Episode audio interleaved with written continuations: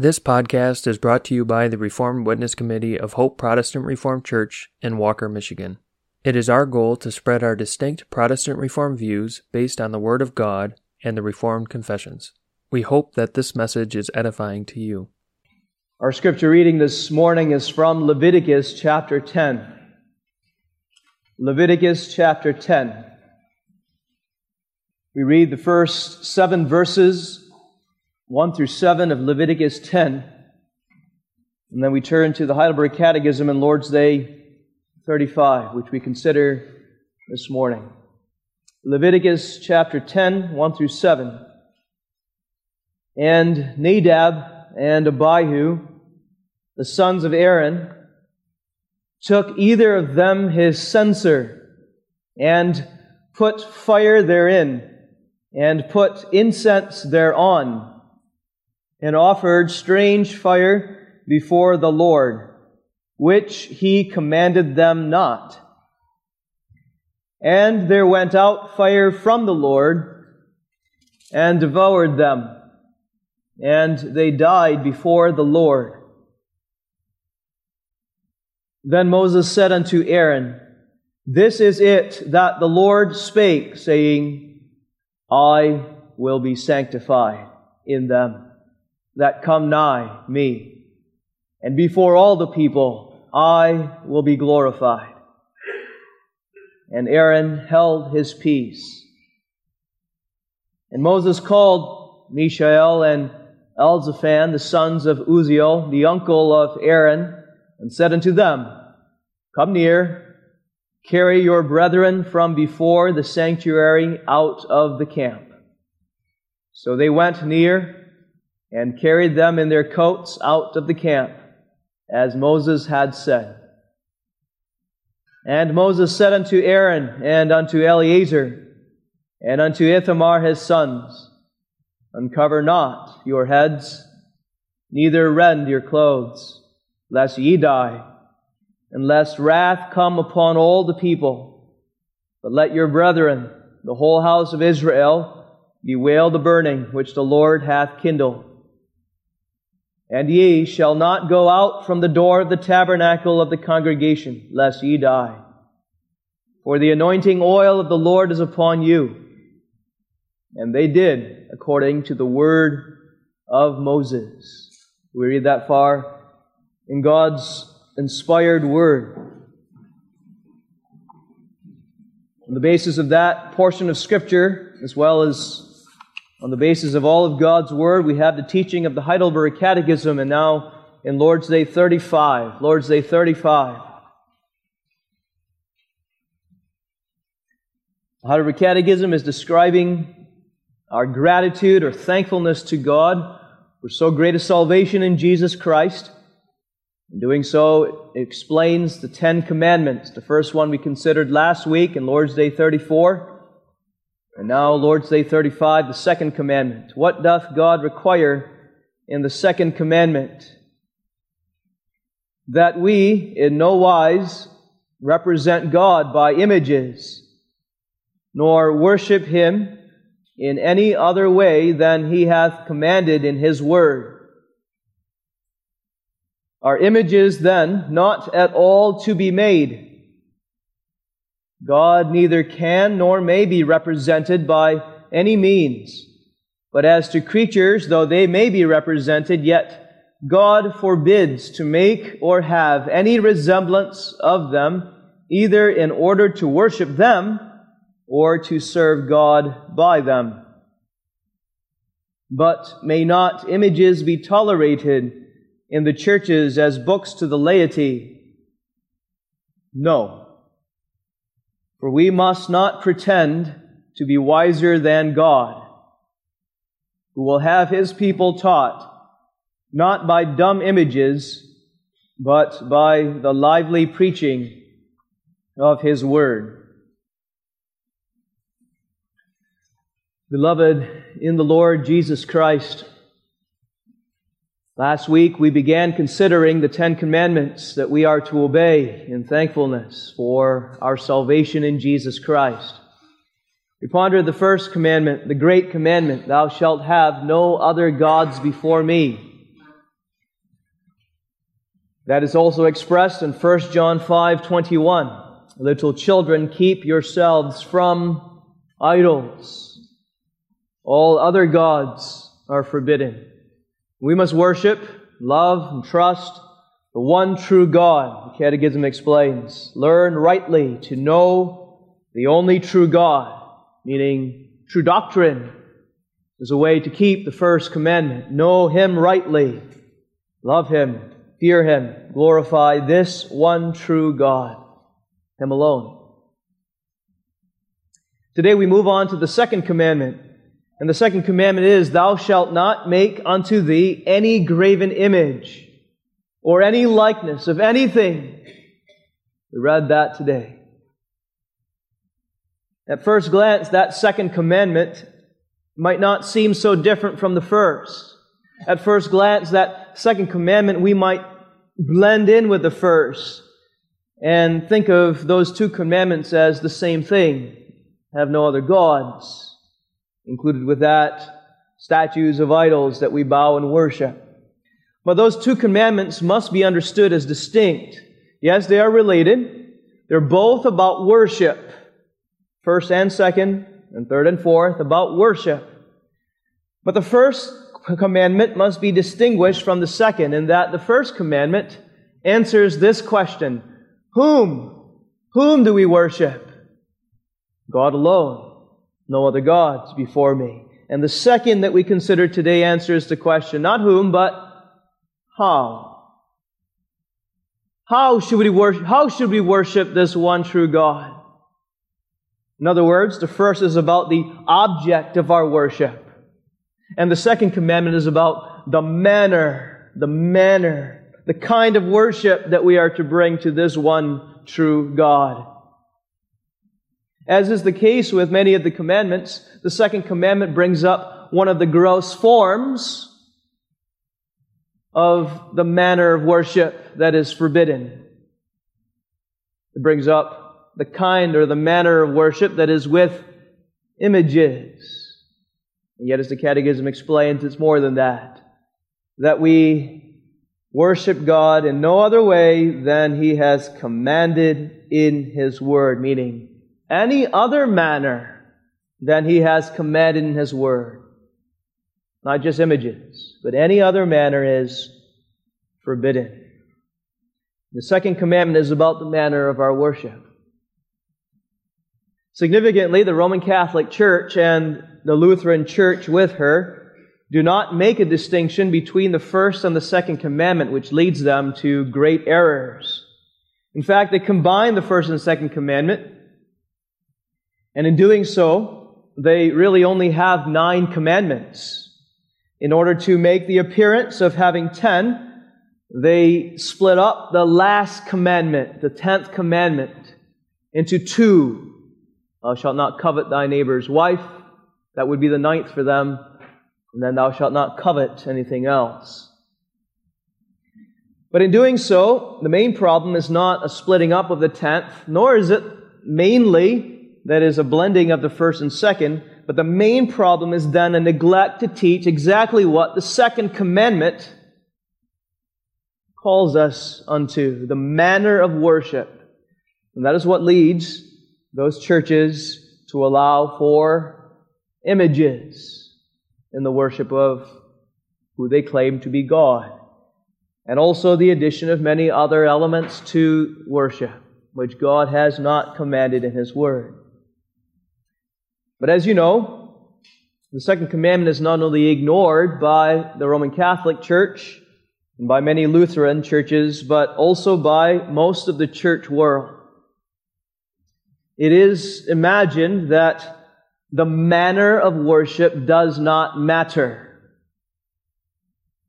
As long as the people come with sincere hearts, as long as the people are excited about the worship of God, as long as the people feel like they are worshiping God, that's what matters. The manner does not matter in the church world today. And so all kinds of things are included in the worship of God, for which we are tempted to church shop for in this consumer culture. But the second commandment shows how important the manner of our worship is. It's not up to man. It's up to God and the governing of His Word. The Catechism explains, in no wise represent God by images, nor worship Him in any other way than He has commanded in His Word. And we read in Leviticus 10 how serious God, how seriously God takes the manner of worship. In Leviticus 10, you find Nadab and Abihu, a children that is, uh, children, a story that is very, very striking and meant to show us how serious God takes his worship. Nadab and Abihu were church leaders of their day who offered what is called in Leviticus 10 verse 1, strange fire or strange worship before God. In the Old Testament, as you know, the priests were supposed to lead the people in worship.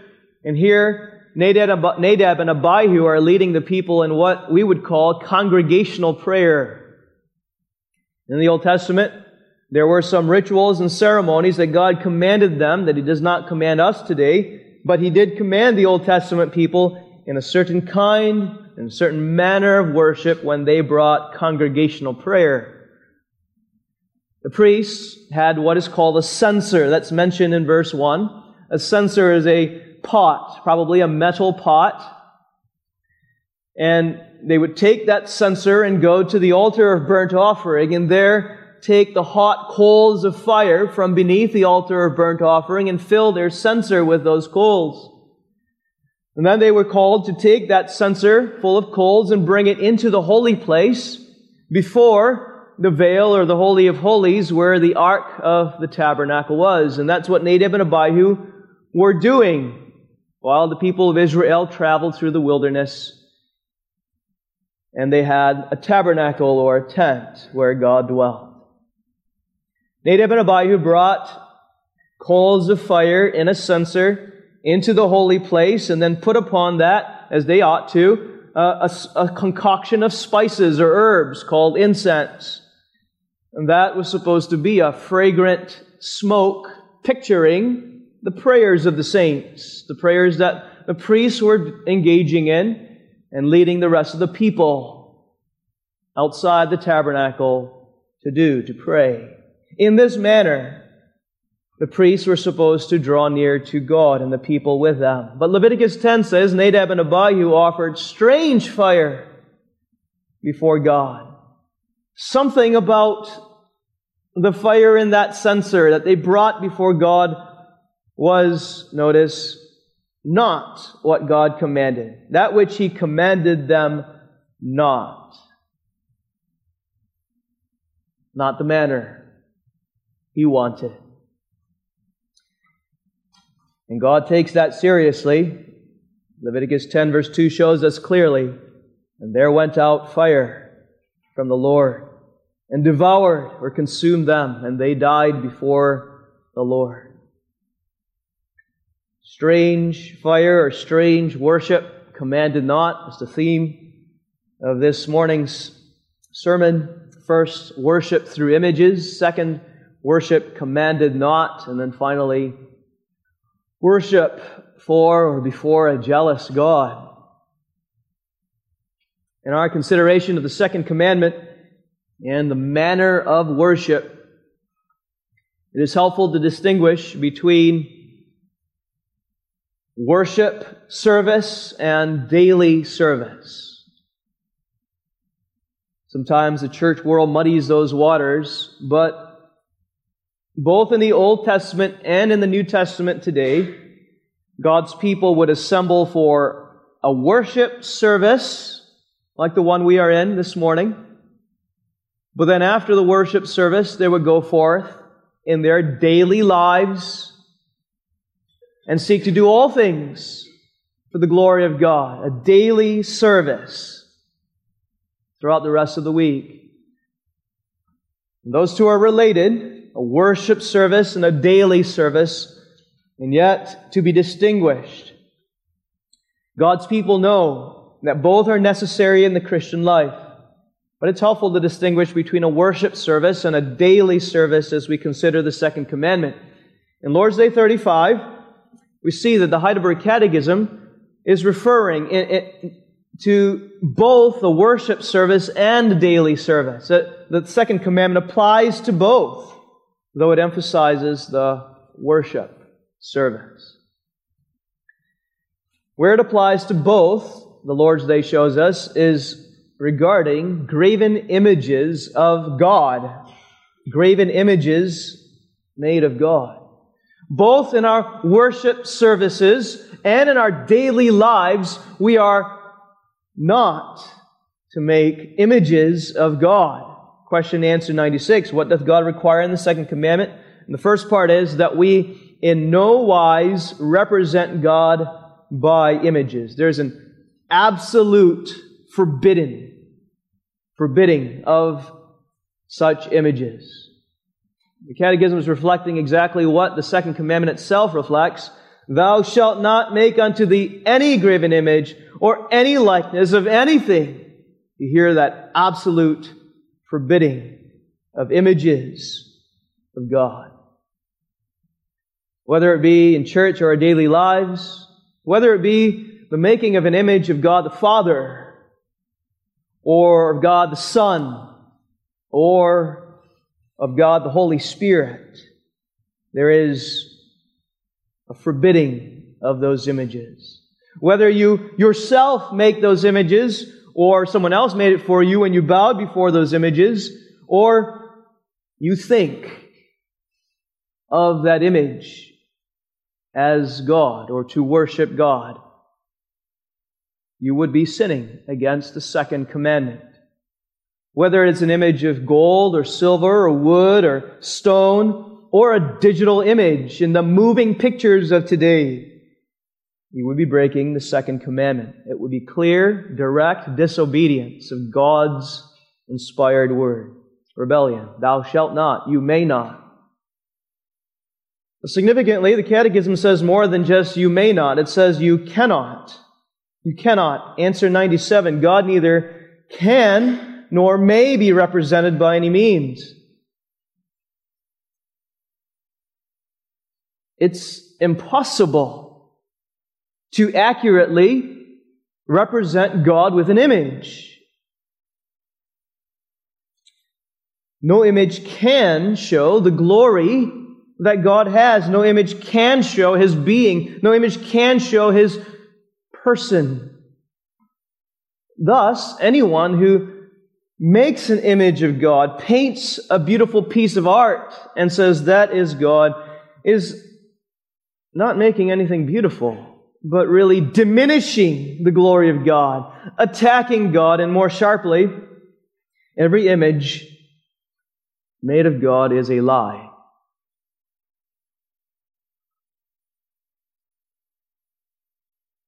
It is to say that something is God or looks like God when it doesn't at all. It would be worse, children, than if someone took a picture of a pig in its slop or in the mud and pointed to that picture of the pig and said, Look, that's you, and called that picture, that representation by your name. You see, it's far worse than that. We, in comparison to a pig, you say that's terrible. But now we're talking about God, who is far more glorious than we are, and we are to point to a picture to think of a, a, an image and say, that is God. It's worse. As Romans 1 verse 23 puts it, to change the glory of the incorruptible God, to change the, the glory of the incorruptible God into an image made like to corruptible man and to birds and to four-footed beasts and creeping things.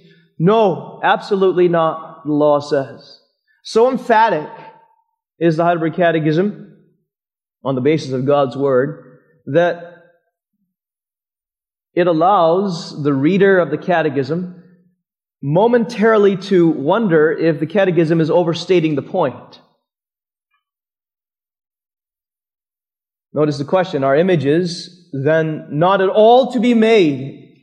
And when you start reading the question, the answer to that question, the Heidelberg Catechism does not immediately make a qualification. Well, of course not. You are allowed to make images of creatures. It doesn't start that way. It momentarily allows the reader to think, is it overstating the point? We're not allowed to make any images?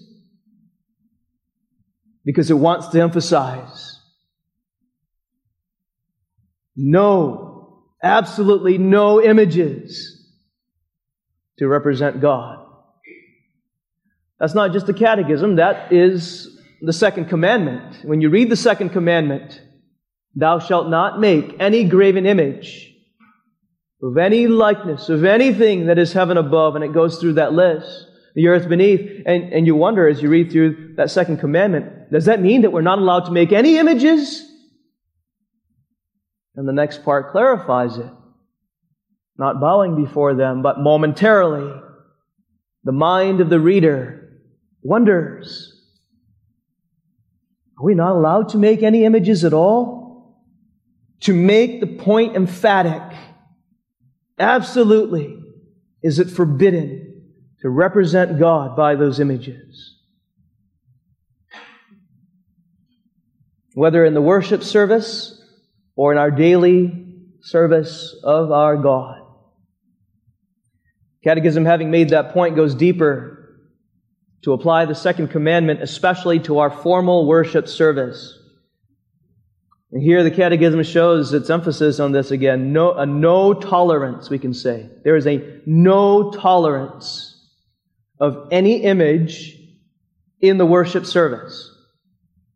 And now, not just images to represent God, but there is a no tolerance of any image in the worship service. Question, and, question 98. But may not images be tolerated in the churches as books to the laity? Tolerance. That is the watchword of today's religion and of the church world today. We need to be tolerant. We need to tolerate. And there is some truth. There is some truth in that word. Satan's lies are always mixed with a little bit of truth. And the truth is that some might want to deny in their radical demeanors. The truth is that we as Christians must be patient with one another. We must be forbearing. We must be careful not to be rash in our condemnation of one another or of others, judging hearts and destinies is forbidden also by God's law. Yet the word tolerant or tolerate usually is spoken to mean more than that. It means to permit. It means to condone. It means to compromise. It means to be silent about a sin in someone else, not to address it when we see it continuing. That kind of toleration is not biblical. It ought not be part of our life. May we tolerate images in the church, the Catechism asks, on the basis of God's Word? The answer is no. No. If, a minister comes here to Hope PRC and leads you in a worship service with a slideshow presentation, you should have no tolerance for it. If the elders want to use a prop to bring a visual aid to the preaching, you should have no tolerance for it. If the building committee proposes to add an image to this sanctuary so that the people during the worship service can look at it to learn about God and to praise Him, there should be no tolerance for it. That's the catechism on the basis of God's Word. And the challenge that is brought against this no tolerance teaching is this can't we make an exception just for a little while maybe, for the children, or, as the Catechism says, what about the laity? May not images be tolerated in the churches as books to the laity? That word laity, children, is a Roman Catholic term that refers to the members of the church in distinction from the clergy, those office bearers of the church. Among the Roman Catholic people, especially in the days of the Reformation, the church was viewed primarily as clergy, the office bearers. And the people were viewed as secondary members, second class, because they did not know as much about God's Word, it was claimed. And in the days of the Reformation, many were uneducated, unlearned, and illiterate, unable to read. And so the challenge comes against the no tolerance for images in worship why can't we have pictures for them who cannot read the scriptures? Let's have pictures so that they can understand the Word of God. The reformers responded, teach them to read then. Give them the Bible in their own language then. Let the people get used to reading and hearing the Word of God. That's how the Bible wants us to learn and worship God. The Roman Catholic Church maintained images for the laity. The Catechism says, consistent with the no tolerance teaching, dumb. Frankly, images are dumb.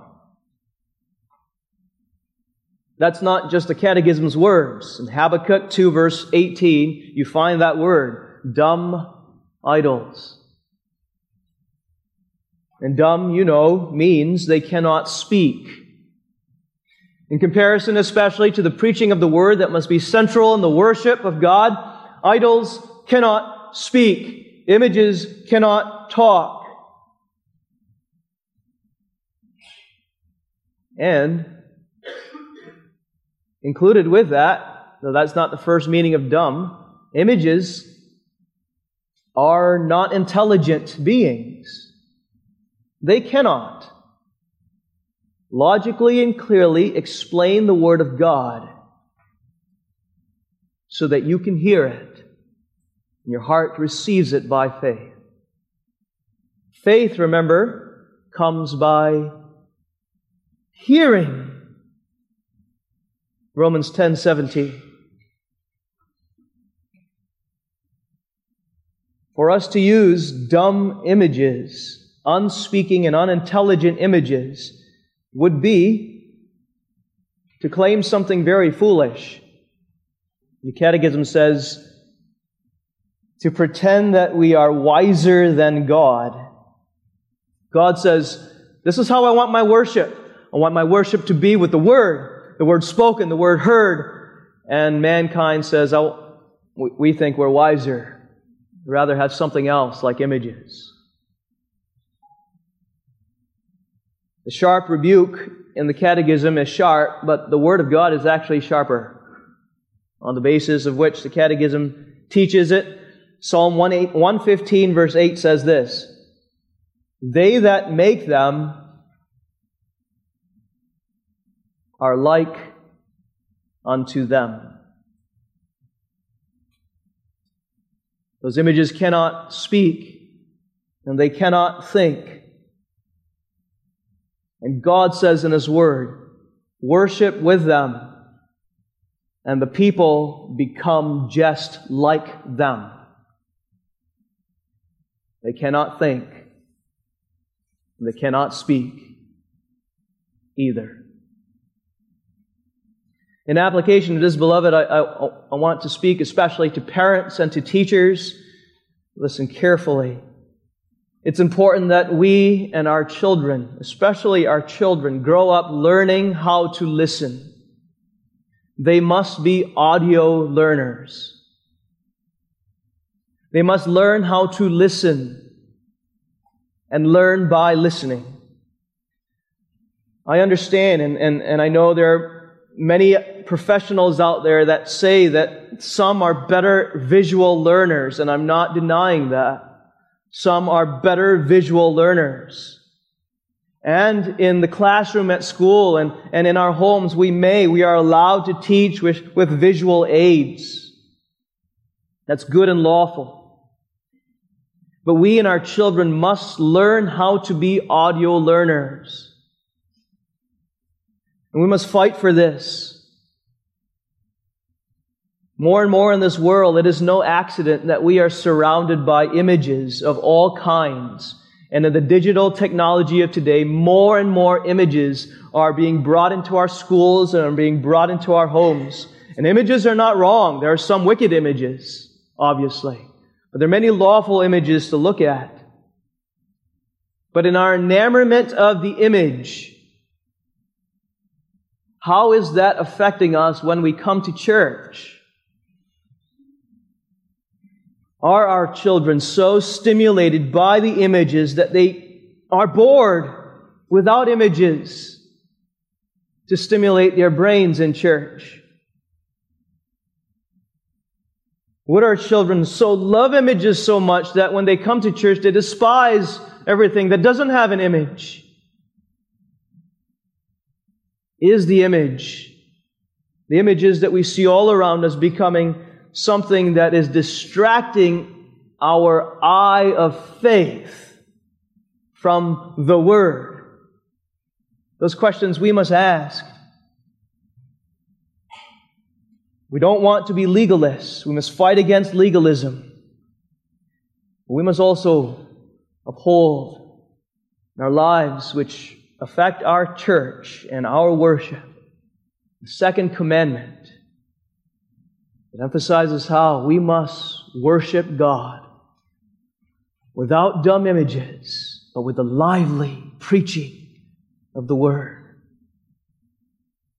Regarding worship in church, the Catechism explains to us on the basis of the second commandment no images, and more, it forbids anything else that God is silent about.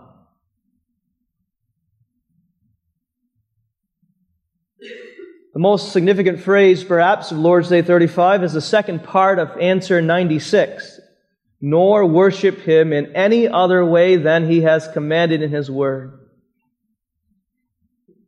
Very simply, children, if God does not say anything about it in his word, if he doesn't say in his word, this is what I want in church,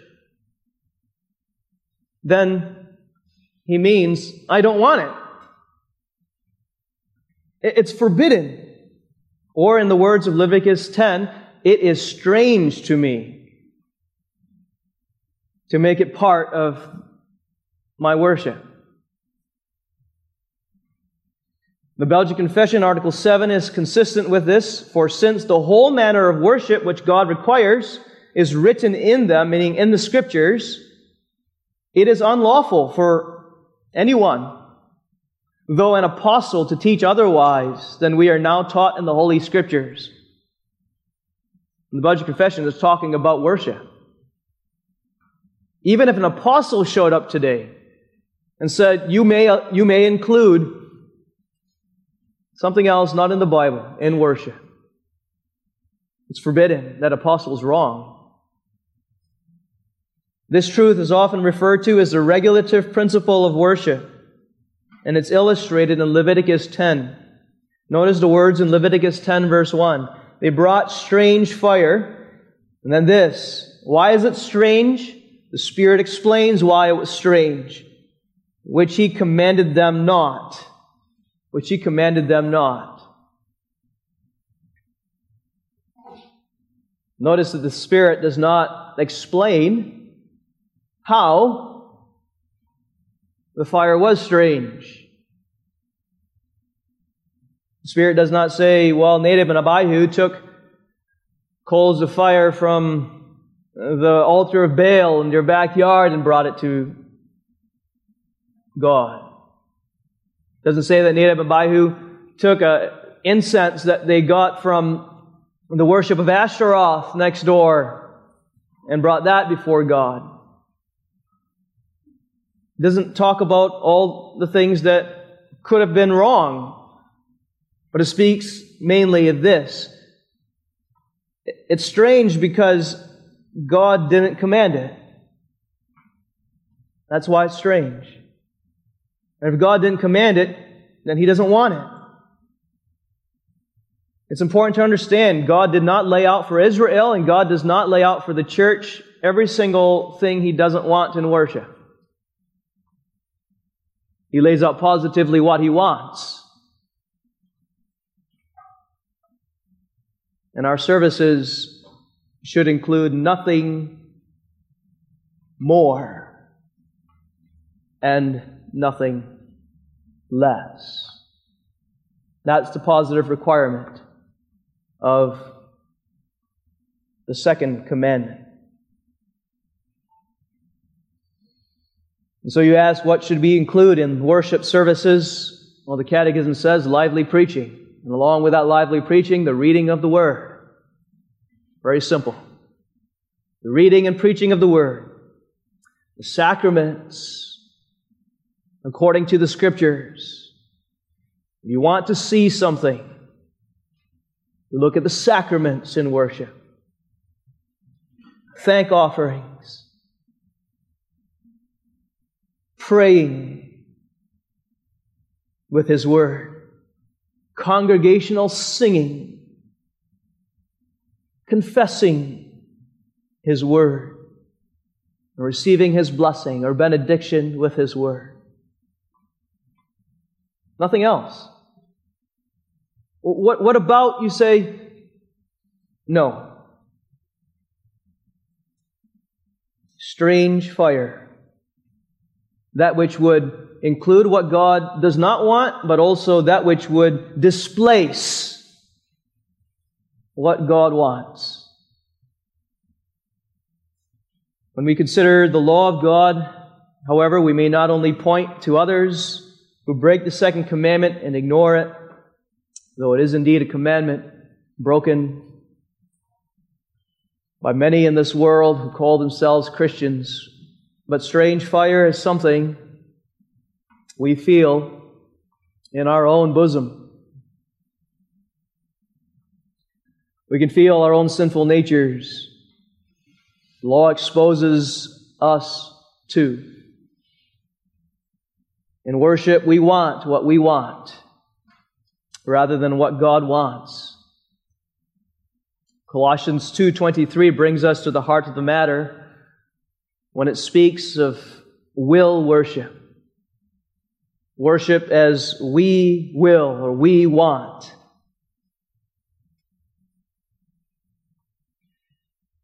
And so perhaps young people and people, young adults, when I was your age, this was a struggle of mine, and so it may be your struggle as well. And you look at friends perhaps you meet at college. Perhaps if you were to go to college and you were to see the kind of worship that other Christians engage in, you, you might ask the question, why can't we have that in our worship services? Wouldn't that be good for the stirring of our souls? Why not include this and that? It would be nice. Would be edifying. Those thoughts go through our minds. And then we come to our church and our worship services where things are quite simple. We feel our souls not only ask whether we should include other things, but also this, we begin to despise what God has given. Sick and tired, maybe, of the same old psalm singing, preaching, praying. Or we don't physically bring into the worship service a strange fire, something God has not commanded, but we bring in our minds our business, our sports, our entertainment, and we fill our minds with that, which is in breaking of the second commandment as well. This is our nature. The despising of the manner of worship which God commands for the entertainment of men and for the glory of man. Will worship. Interesting that it's called strange fire in Leviticus 10. Because it is true, beloved, that when you look at the different kinds of worship in this church world, there is a certain fire to it. Pentecostalism and the charismatic movement, they do stir the heart to feel a certain fire. A certain passion comes along with it. And that's what is attractive to us. But as passionate and as sincere and as earnest as many are engaged in such worship, God calls it strange fire. Not what I commanded. After all, do we come to worship to please ourselves, to make ourselves feel good?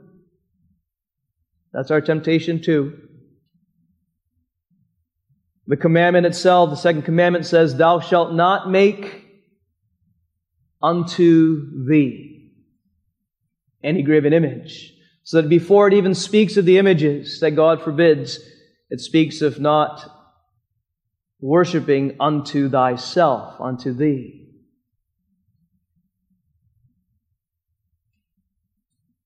When we want to include everything else that God does not command, you see what is happening in our souls?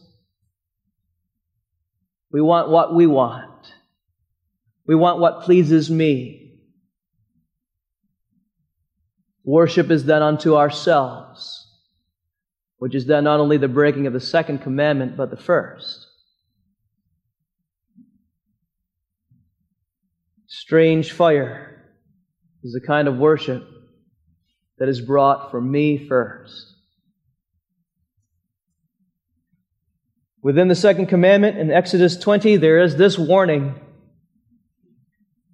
For I, the Lord thy God, am a jealous God, visiting the iniquity of the fathers upon the children unto the third and fourth generation of them that hate me. Of all the commandments, all ten, in Exodus 20, the one commandment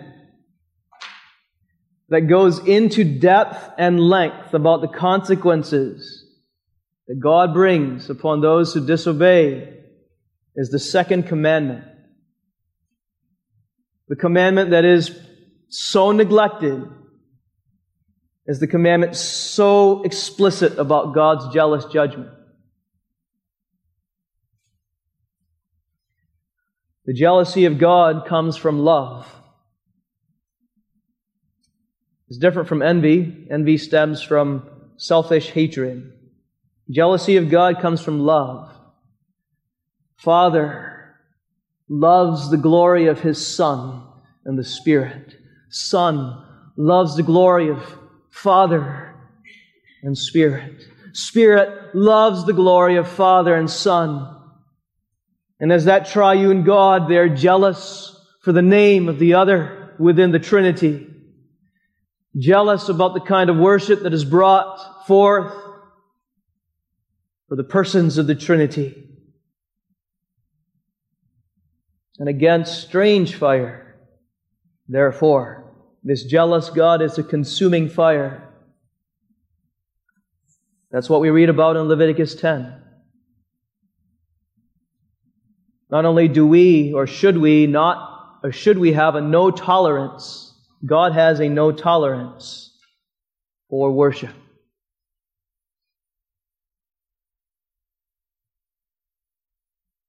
More than bringing consequences of fire, jealous wrath now and in hell against individuals. Notice generational consequences, visiting the iniquity of the fathers upon the children, unto the third and fourth generation of them that hate me. This is not a small deal, as it's said sometimes. When we bring worship that is not according to God's word, God says, You are hating me. And therefore, there will be consequences of fire, not only to individuals, but also to generations after. And the explanation of that is not that the children will have to suffer for the parents' sins, but rather this, that the children will follow the example of the parents unto the third and fourth generation, and then be punished for their own sin. He is a jealous God. He takes his worship seriously. And yet, while he is a jealous God, he is also, at the very same time, a merciful Father. Jealousy comes from love. And he loves not only himself, and the persons of his Trinity, but he loves his elect people. He loves the people that he has chosen in Jesus Christ.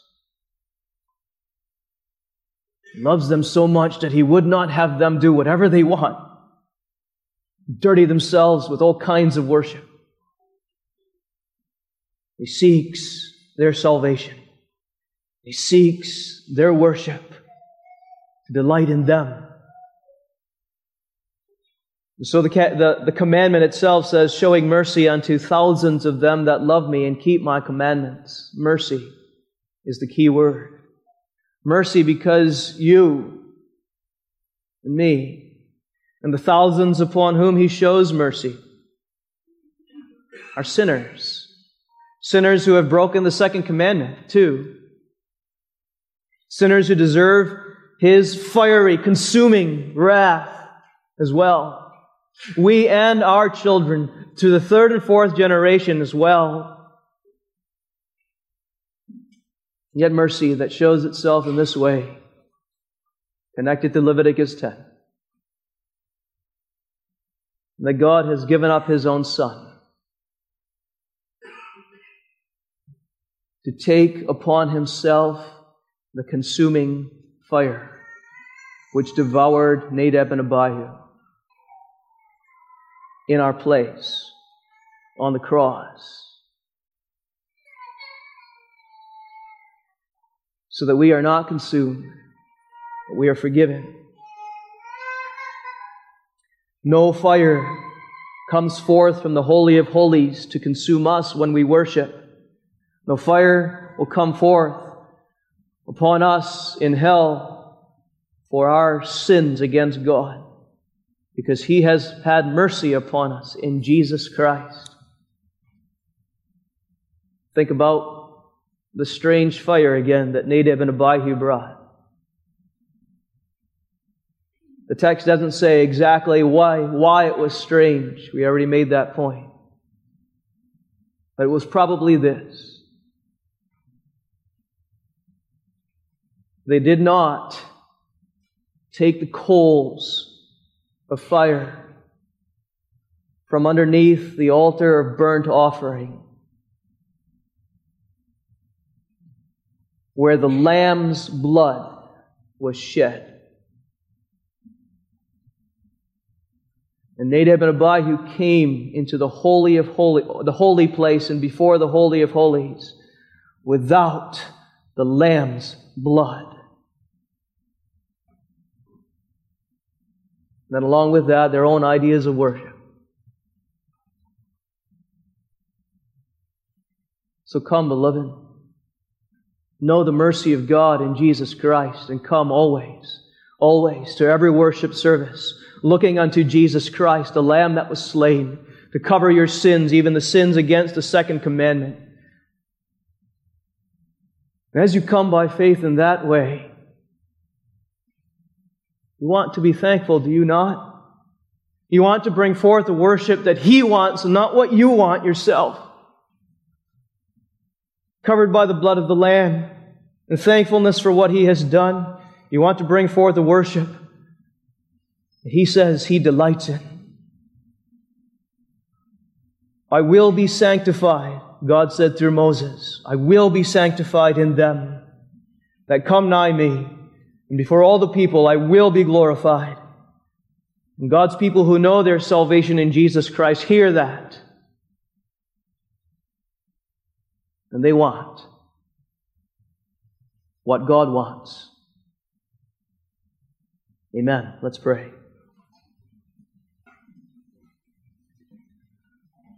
O God, for us to be sanctified, for thy name to be honored, for our worship to be pure, we desperately need first that thou would use thy law, thy word as it has been preached this morning, to drive us to Jesus Christ, to know by faith his shed blood and covering, so that we who are a strange people by nature, we know that we are made thy friends, thy beloved. And then, O oh God, giving us that certainty, may thy Spirit work in us also to have thankful hearts, to want what thou dost want, to desire and delight in that which thou hast commanded, not with will worship, but with worship according to thy will. Have mercy upon us, even unto thousands of generations. For Jesus' sake, amen. Thank you for listening to this message. It is our hope that it was edifying to you. Please subscribe to our podcast. We publish daily meditations, Heidelberg Catechism Lord's Day sermons on Wednesdays, and topical podcasts on Fridays. You can find more information about us at our website, hopeprchurch.org, and you can email us with any questions or feedback at hoperwc at gmail.com. Thank you.